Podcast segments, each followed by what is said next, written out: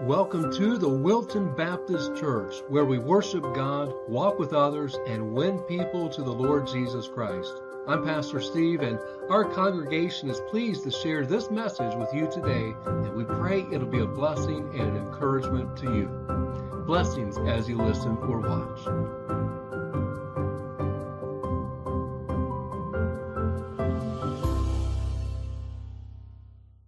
We are in Jeremiah chapter 11, and this will be our final message for a while from Jeremiah.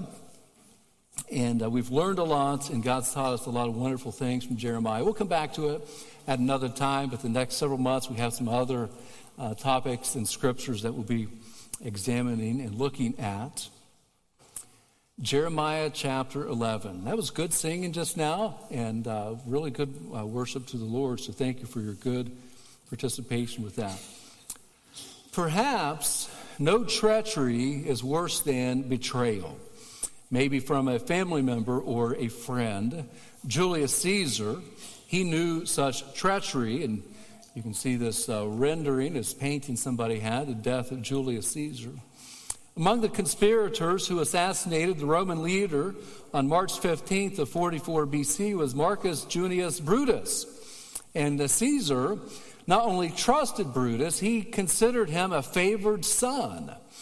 And according to Roman historian, Caesar first resisted the onslaught of the assassins, but when he saw Brutus among them with his knife drawn, that's when those famous words, et tu Brute, or you too, Brutus? To which he, he no longer resisted. Caesar just gave up at that point when he saw that his friend also had betrayed him. There's an assassination plot that unfolds here in Jeremiah 11. And it was Jeremiah's hometown. You would think that he would be a hometown hero, being just a young man following the Lord in prophetic ministry around age 18 to 20 when he began his prophetic ministry. Around 20, I suppose, would be the date that we had settled on a few months ago. But of all the places, of all the people, the priestly crowd of Anathoth, which is where he'd come from, started to plot to kill and to assassinate him.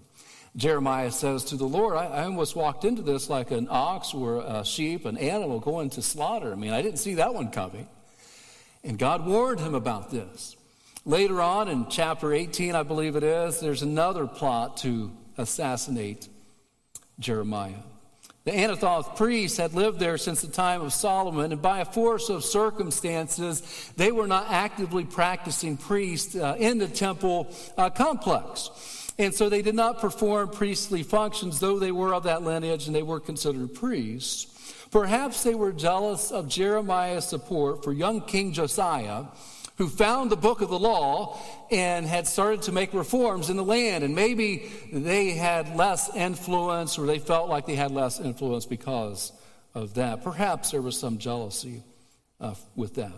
But Jeremiah, he is unpopular with men because of his message, but he's popular with God, and God loves him.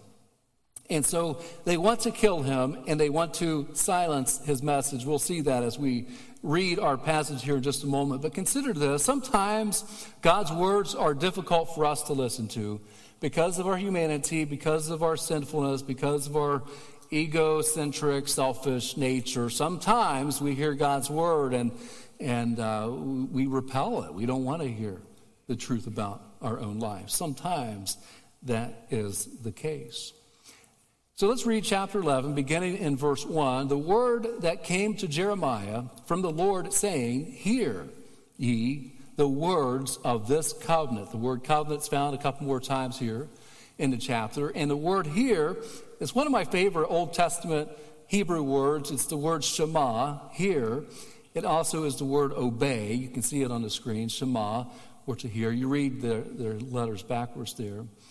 And uh, then there's another word we'll find here in just a moment, nata, which means to stretch out, to incline your ears. It's a little bit different type of hearing. But notice what he says. He says, Hear. Think Deuteronomy, uh, hear the words of the Lord. Deuteronomy 6, the great Shema, is found there as well. So hear the words of this covenant. And speak unto the men of Judah and to the inhabitants of Jerusalem, and say unto them, Thus saith the Lord, God of Israel. Notice how uh, we have the Lord listed here. He is the Almighty, all powerful God, not only of Israel, but the God of all. Cursed be the man that obeyeth not the words of this covenant. The words hear and obey go hand in hand when you see it in the Old Testament. It's the same word there. Shema, obeyeth which I command your fathers in one day that I brought them forth out of the land of Egypt from the iron furnace, saying, Obey my voice. Call is the word for voice. Call, like a bird calling almost. Calling, he's calling out. He says, Obey my voice. What I'm saying is do them, do my words. According to all which I command you, so shall you be my people, and I will be your God. What a covenant that is. I'll, I'll be your God, you'll be my people. We belong to each other. That's a beautiful covenant. But they didn't do this. Verse 5 But uh, that I may perform the oath which I have sworn unto your fathers to give them a land flowing with milk and honey, as it is this day. Then answered I and said, So be it, O Lord. It sounds like a good deal. Jeremiah confirms this as well.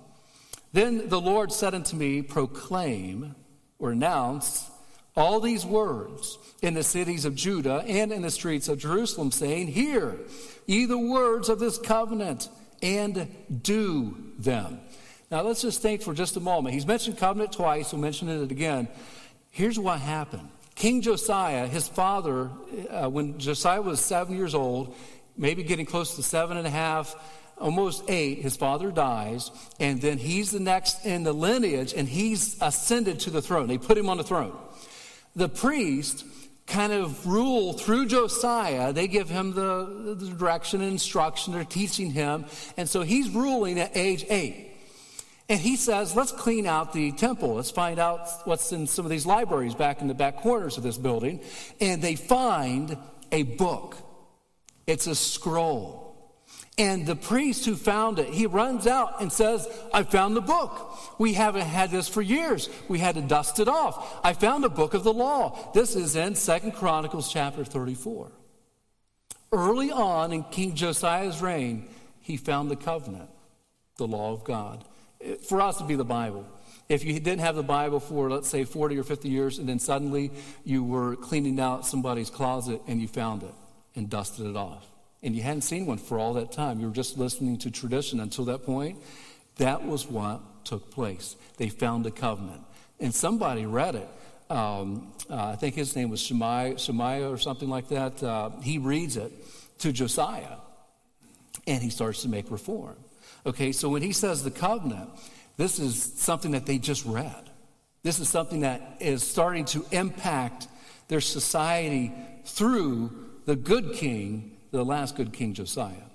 But notice what verse 7 tells us For I earnestly protested unto your fathers in the day that I brought them up out of the land of Egypt, even unto this day, rising early and protesting, saying, Obey my voice. Call, he's calling to them, Obey God's voice. God said, I rose early to tell you about this.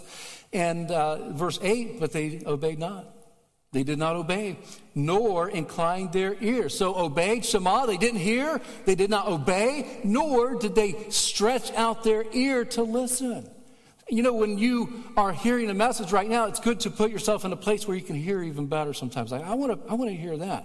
Okay, so that's why sometimes preachers will like uh, re-emphasize stuff. They'll say something twice or something. Hopefully, not repeat themselves the whole time, but they're emphasizing something to help us hear, but listen, you can have the best orator in the world, but if you don't stretch your ear out to kind of hear a little bit better, you won't listen to God. You won't hear his message. It's really a personal choice, and they chose not to. But they walked every one in the imagination of their evil heart. Therefore, I will bring upon them all the words of this covenant which I commanded them to do, and they did them not. Verse 8 will be our key text. We'll come back to it in just a moment. And he said unto me, A conspiracy is found among the men of Judah and among the inhabitants of Jerusalem. They are turned back to the iniquity of their forefathers, which refused to hear my words. And they went after other gods to serve them. The house of Israel and the house of Judah have broken my covenant which I made with their fathers. Therefore, thus saith the Lord, Behold, I will bring evil upon them, which they shall, uh, shall not be able to escape. And though they shall cry unto me, I will not hearken unto them. Then shall the cities of Judah and the inhabitants of Jerusalem go and cry unto the gods unto whom they offer incense, but they shall not save them at all in their time of trouble. Because they're false gods, they're fake, they're figments of human imagination and, and manufactured by the hands of men. And so they're not going to save them. For according to the number of thy cities were thy gods, O Judah, and according to the number of the streets of Jerusalem, have you set up altars to that shameful thing, at being Baal, even altars to burn incense unto Baal. Therefore, pray not thou for this people. He actually tells Jeremiah, don't pray for them anymore. Neither lift up a cry or prayer for them, for I will not hear them in a time that they cry unto me for their trouble. What hath my beloved to do in mine house? Seeing she hath wrought lewdness with many, and the holy flesh is passed from thee. When thou doest evil, then thou rejoicest. That's how corrupt their society was. They were happy about the sin and the wrong. And the Lord called thy name a green olive tree, fair and of goodly fruit. With the noise of a great tumult, he hath kindled a fire upon it, and the branches of it are broken. For the Lord of hosts hath planted, that means he established thee, hath pronounced evil against thee. For the evil of the house of Israel and the house of Judah, which they have done against themselves, to provoke me to anger and offering incense unto Baal. Who really pays the price for our sin in rebellion against God? Well, according to that verse, they were paying the price for their rebellion and uh, it was uh, against them. They were provoking the Lord. Uh, aren't you glad for the gospel and, the, and, Jesus Christ dying, taking our place? What a, what a beautiful truth that is. Now, here's the plot, the assassination plot. And the Lord hath given me knowledge of it, and I know it. Then thou showedst me their doings. But I was like a lamb or an ox that is brought to the slaughter, and I knew not that they had devised uh, devices against me, saying, let us destroy the tree with the fruit thereof. They wanted to destroy the messenger and his message, and let us cut him off from the land of the living, that his name be, may be no more remembered. Now, here's an interesting thing. We don't know their names, but we still know Jeremiah's name. They wanted to wipe him out, and we still know there were some characters, but we don't know who they are. We know who he is. But the Lord of hosts, that judges righteously, that tries the reins and the heart. Let me see thy vengeance on them, for unto thee have I revealed my cause. Therefore, thus saith the Lord of the men of Anathoth that seek thy life, saying, Prophesy not in the name of the Lord, that thou die not by our hand. Therefore, thus saith the Lord of hosts, Behold, I will punish them. He's talking about these specific characters who had plotted against him Behold, I will punish them, and young men shall die by the sword, their sons and their daughters shall die by famine, and there shall be no remnant of them, for I will bring evil upon the men of Anathoth, even the year of their visitation. So, Jeremiah, the book of Jeremiah, is considered a major prophet. You know why we know that Revelation is going to take place? Is because books like Jeremiah took place. And things were foretold by Jeremiah, and they took place just like God said they would take place. And so, this is a prophetic book that gives evidence that what God says he will do, and what we just read did take place. It was uh, Alexander Maclaren describing faith and obedience. A Scottish preacher said, Important lessons are given by this alternation of the two ideas of faith and unbelief and disobedience and disobedience. Disobedience is the root of unbelief. Unbelief is the mother of future disobedience. Faith is voluntary submission within, within a person's own power. If faith is not exercised, the true cause lies deeper than all intellectual reasons. It lies in the moral aversion of human will and in the pride of independence, which says, who is Lord over us. Why should I have to depend on Jesus Christ? As faith is obedience and submission, so faith breeds obedience, but unbelief leads on to higher handed rebellion. Now, here's an, amazing statement. With dreadful reciprocity of influence, the less one trusts, the more he disobeys, and the more he disobeys, the less he trusts. Okay, this is a great observation. The less one trusts, the more he disobeys. The more he disobeys, the less one trusts. It's like a snowball effect. Snowball going downhill. Our faith and obedience go hand in hand, just as not having faith and disobedience. They impact and affect one another, and sometimes in a circular form. Thank you, Alexander Maclaren. God expects obedience to his words. If we, if we say, I believe God, I trust God, I have faith in the scriptures, then it will encourage us to actually obey the Lord. He expects obedience to his word. So let's consider this. We need to listen to the voice of God. Listen to the voice of God. A good listener is not only popular everywhere, but after a while, he'll actually know something. it's a true thing. Uh, one person observed that God has given man one tongue and two ears that we can hear twice as much as we speak. Sometimes we get that one backwards.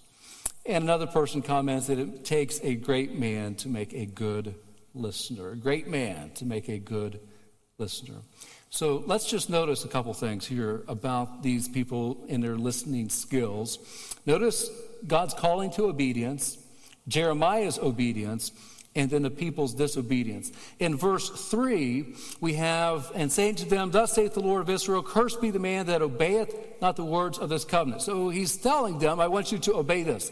In verse 4, he says to obey uh, as well, obey my voice. He says, Which I commanded your fathers in the day I brought them forth out of the land of Egypt from the iron furnace, saying, Obey my voice. So obey the words, and some were not going to obey the words, but some will obey the words. He says, I want you to obey my words. He says to hear and do these words in verse 6. The Lord said to me, Proclaim, announce, preach out these words in the cities of Judah, in the streets of Jerusalem, saying, Hear ye the words of this covenant and do them. So, hear and do. Uh, not just uh, an acoustic hearing of words, but actually uh, internalizing them and taking them for yourself. And then he says, Obey my voice in verse 7 as well, rising early and saying, Obey my voice. And so we have this idea, and we can see it very clearly, that they were to obey, but verse 8 says they obeyed not. They did not hear properly to apply and to act in obedience to the Lord. Now, poor listening can be costly. Have you heard stories about people that didn't listen and, and it cost something?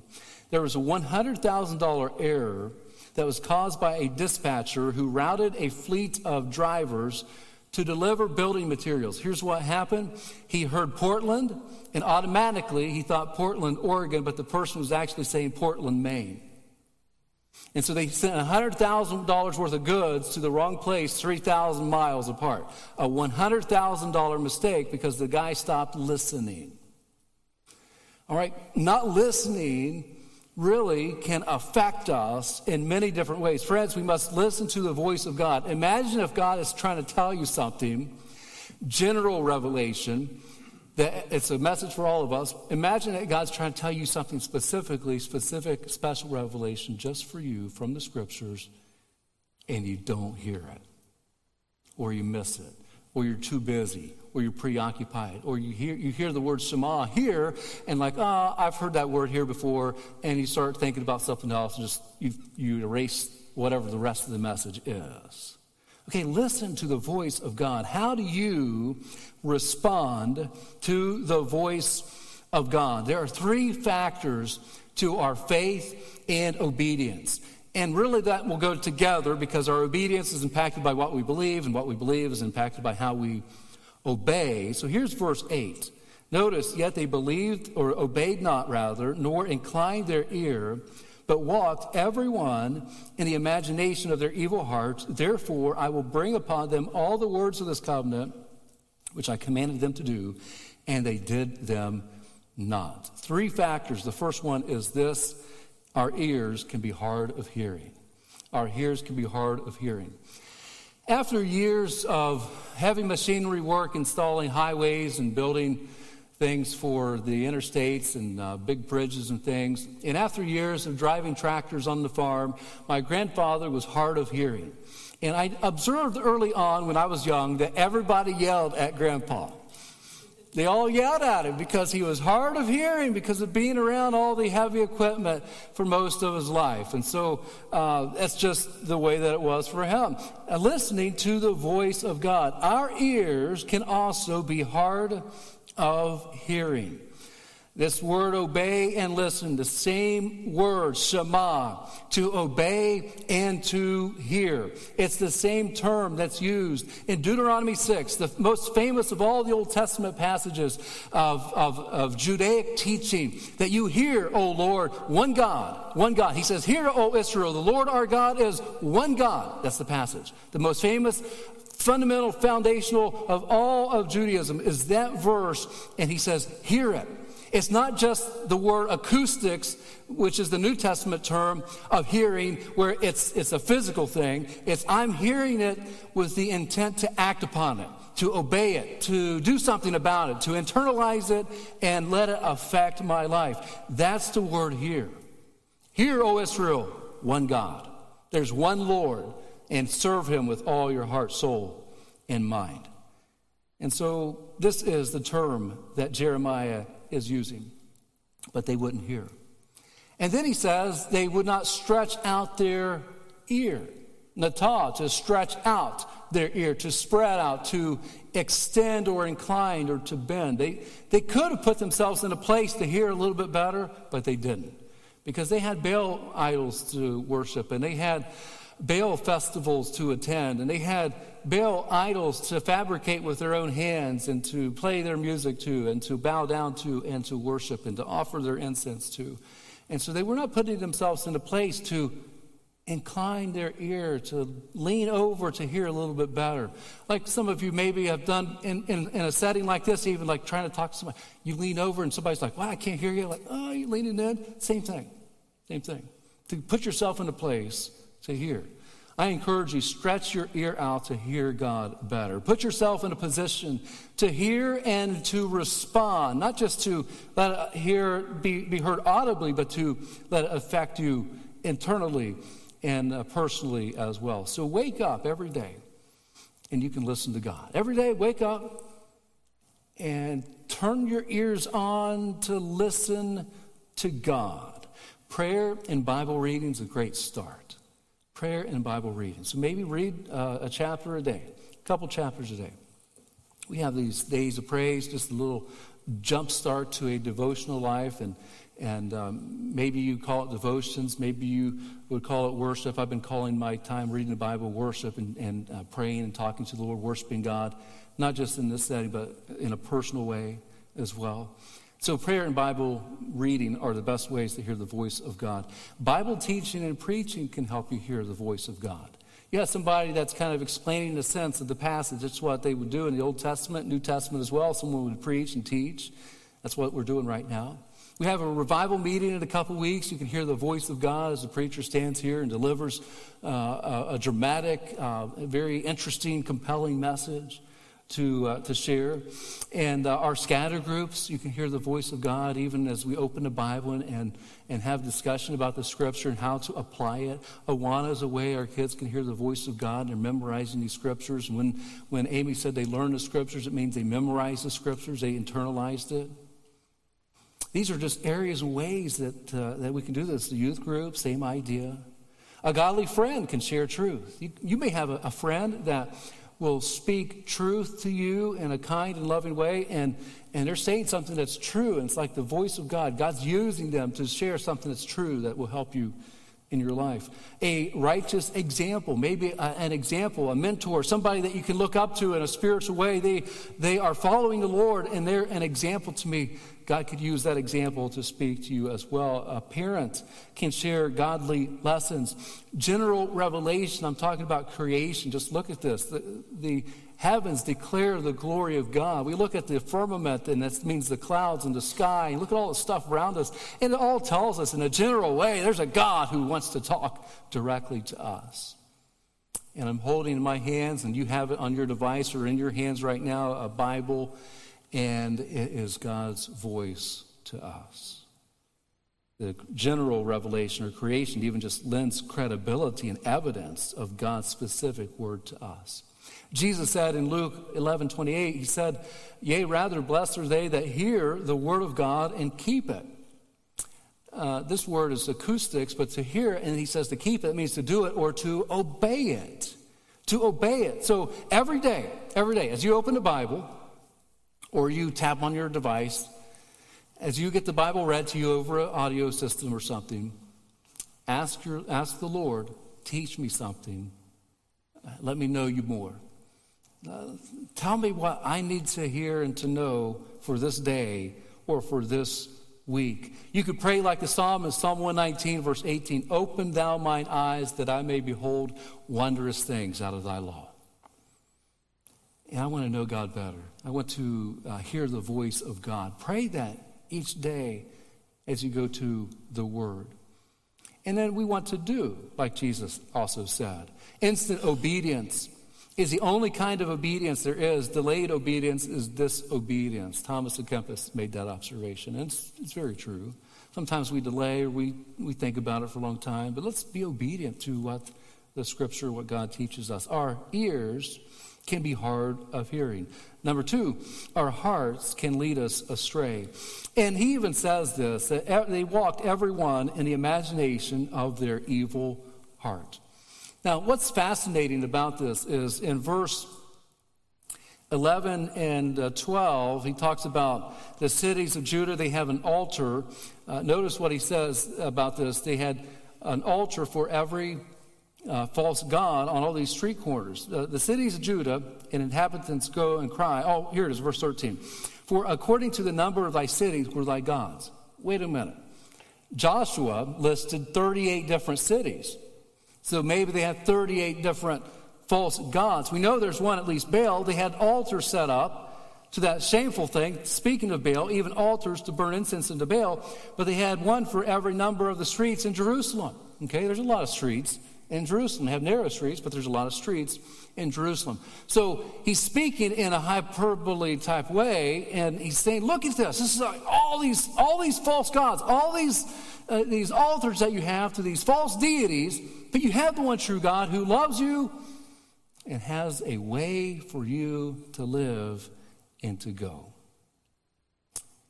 And what a thing to have all these false gods all over the place. Jeremiah's opposition to the false gods and fake altars probably is part of the conspiracy against his life because they didn't like people messing with their business of religion, of making false gods because it was a business. It became an industry. You know, you have guys carving things out, you have people putting the gold in the furnace, you have little shops selling, oh, get your idol of Baal today. It's on sale this week only. Get your, you know, it became a business. Let me tell you something religion is a business. Religion is a business.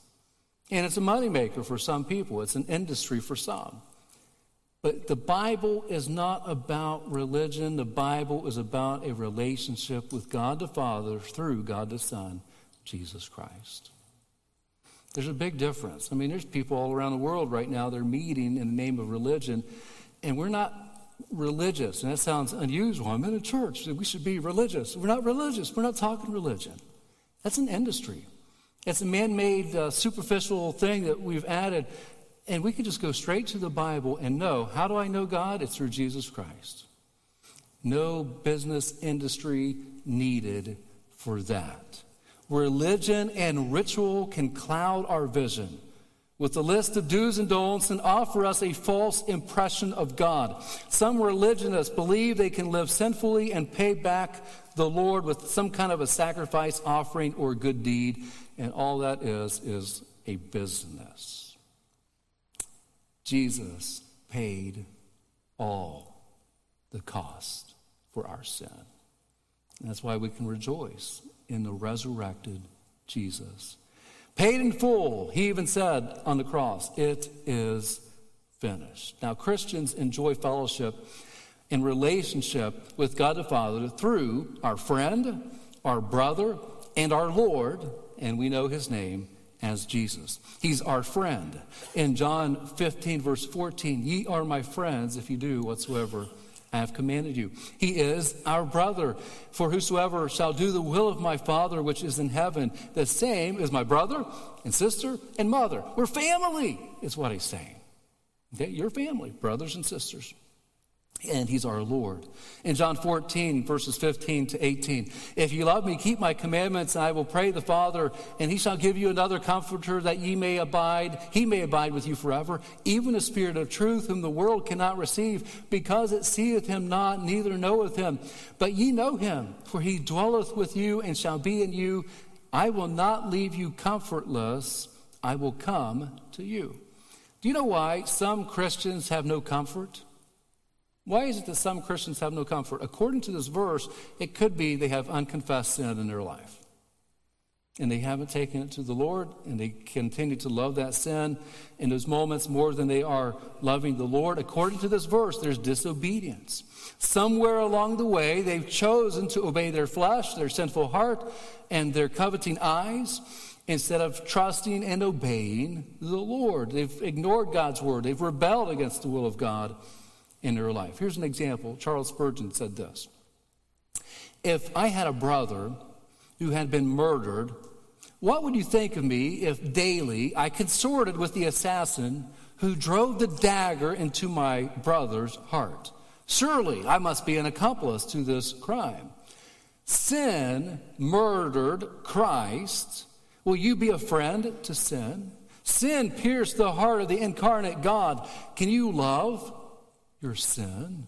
What a, what a perspective that kind of puts on when we disobey God because we love our sin more than we are loving the Lord. Jeremiah told us later on, he tells the people, Your heart, the heart is deceitful above all things and desperately wicked. Who can know it? Anyone who says, you know, follow your heart, follow your heart, man, follow your heart, sister, they're, they're teaching you something that's not true. It's not a true statement, it's not right because your heart can lead you astray. In childhood, many of you read Robinson Crusoe. He was stranded on an island which he thought to be without human inhabitants except for himself. But one day he discovered a set of footprints. There were human footprints, and he followed the footprints, and he finally found his man Friday. And he thought he was all alone. He was so excited he found Friday. There's evidence. There was another man on the island. God has given us his creation. There's evidence. It's clear, it's right there, but our heart can mislead, and our society's been misled about who and, and what is our God. It's the Lord. Running riot to his mind, humanity comes to glaring foolish conclusions in reference to God's orderly creation. Intellectually, a person cannot say there's no first cause or mastermind or creator of the universe, but man's heart is saying there is no God. There is no God. But all the evidence is very clear, just like on the island. Well, there's a footprint. It must have been from somebody. All of this is God's footprint to demonstrate there is a God. But the human heart has misled many away. Our ears can be hard of hearing, our hearts can lead us astray. And finally, this our choices are left to us.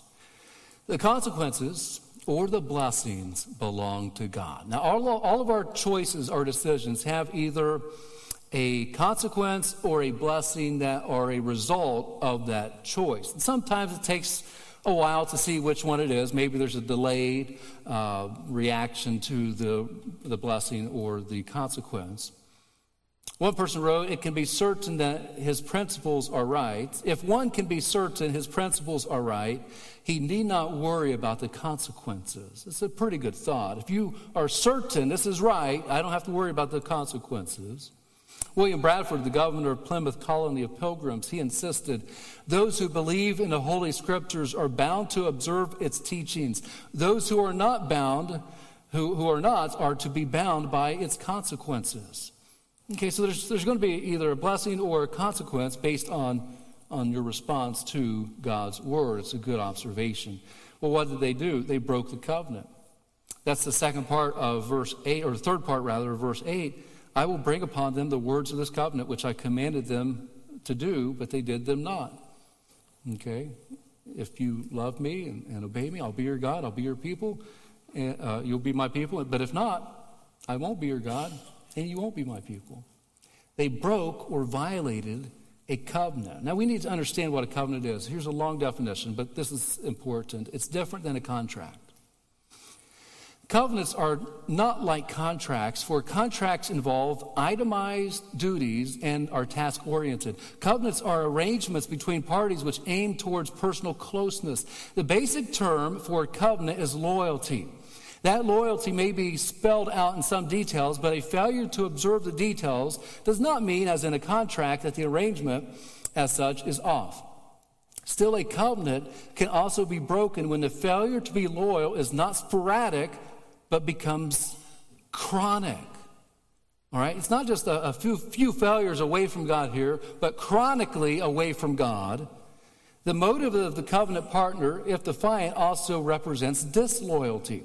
Then the relationship is bankrupt. Loyalty to the Lord for Israel involved singleness of affection to Him. One God, like we mentioned from Deuteronomy. The first commandment spelled it out you shall have no other gods before me. The persistence of Baal worship makes it clear that Israel's loyalties are now elsewhere. The covenant is dissolved, annulled. Uh, Jeremiah is the prophet who puts it boldly and unmistake- unmistakably Israel and Judah have broken the covenant. God didn't break the covenant, they broke the covenant because instead of sporadically going away from God, it became chronic. They were constantly, uh, constantly away from God, bowing down to these false idols.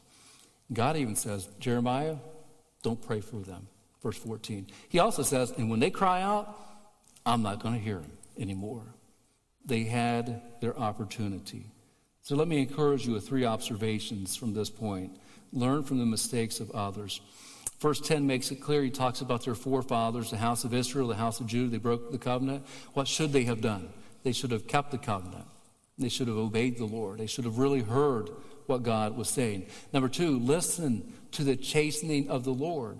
Sometimes God will correct us. He will chasten us. And in verse 11, he talks about, uh, I'm going to bring evil upon them, which they shall not be able to escape. Though they shall cry, I will not hearken unto them. He says, I'm going to correct them. And, and they didn't respond to the correction. You know, with your kids, you want them to respond to your correction. They didn't respond to the correction that they were given. So learn from the mistakes of others. Listen to the chastening of the Lord. If you feel, if you understand, if you see that God is trying to get your attention or to correct you or He's convicting you about something, listen to that voice of God. And then finally, lean on the true God in all times. Lean on the true God. In verse 12, then shall all the cities of Judah and the inhabitants of Jerusalem go and cry unto the gods whom they offered incense, but they shall not save them at all in the time of their trouble. In the time of our trouble, we don't go to false gods. We lean in on our God. We go to the one true God, and He hears our prayer. He's the living God. So let's listen with the intent to respond. Let's believe God and obey Him. And friends, if you've not established a relationship with God through Jesus, today's your day. Trust Christ, believe the gospel, become born again, ask Him to be your Savior. Forsake religion and come to Jesus. Some of you football fans are excited. Football season's almost here. Roger, uh, Roger Staubach, who led the Dallas Cowboys to the World Championship in 71, admitted that his position as a quarterback who didn't call his own signals was a source of trial for him. Coach Landry sent in every play. He told Roger when to pass, uh, pass, he told him when to run, and if only in an emergency he could make up his own uh, plan to evade being tackled, and it had to have worked, or he'd really be chewed out for that. Even though Roger considered Coach Landry to have a genius mind when it came to football strategy, pride said, I should be able to run my own team. Roger later said, I faced up to the issue of obedience. He said, Once I learned to obey, that's when we found harmony, fulfillment, and that's when we started to win. And friends, when we start to obey the Lord, that's when we start to win in life. Whatever the struggles are right now, whatever conviction God's laid on your heart, give that to the Lord. Let's be obedient to Him. Don't just let what God says in one ear and out the other listen and respond. Let's listen to the voice of God. Let's take a moment and pray together. Thank you for your good participation uh, this morning. Our ears can be hard of hearing, our hearts can lead us astray, and our choices are left to us. Here's a few questions Lord, help me please help me to have ears to hear and obey your word. Let me have ears to hear and to obey your word. Anyone like that? God's challenging you. That's your prayer today. God bless you. Several hands. Yes. Good. All right. Thank you. Number two, Lord, help me to identify where my heart has led me astray. Some of us have been led astray. Maybe we're starting to see that. Lord, help me to identify what are some areas where I've been led astray, I followed the wrong thing, and I know there's a better path, a better way that you'd have me to go. Help me to identify where my heart has led me astray. Is that your prayer? Anybody? God bless you. I see several more hands. Good, good. Talk to God about this. Lord, help my choices, my decisions to follow your word, your will for my life. That's my prayer.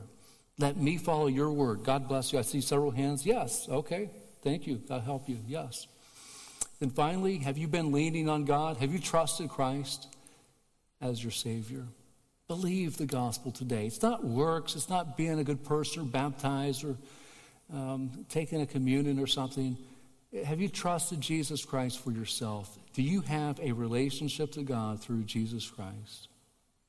If you're not sure about forgiveness of sins, if you don't know that you are saved and eternally secure with God, Let's talk following the service. We'll find a quiet place, and you can ask Jesus Christ to be your Lord and Savior and have complete confidence that your soul is saved and your sins are forgiven. Heavenly Father, we thank you for your voice as you call out to us, just like the people of Jeremiah's day. Let us hear and respond with obedience. There's so many distractions in our lives, in our society. We know many that have been misled and are going in wrong directions away from you. Let us follow you wholeheartedly. Let us practice listening to you each day and then responding to your will for our lives. Lord, if there's one without Christ, we pray that today's the day that they would believe, they would trust, and know for sure of their salvation. For all these other decisions, we commit them to you that you be glorified in our lives. Let us hear you today and throughout this week. We pray in Jesus' name. Amen.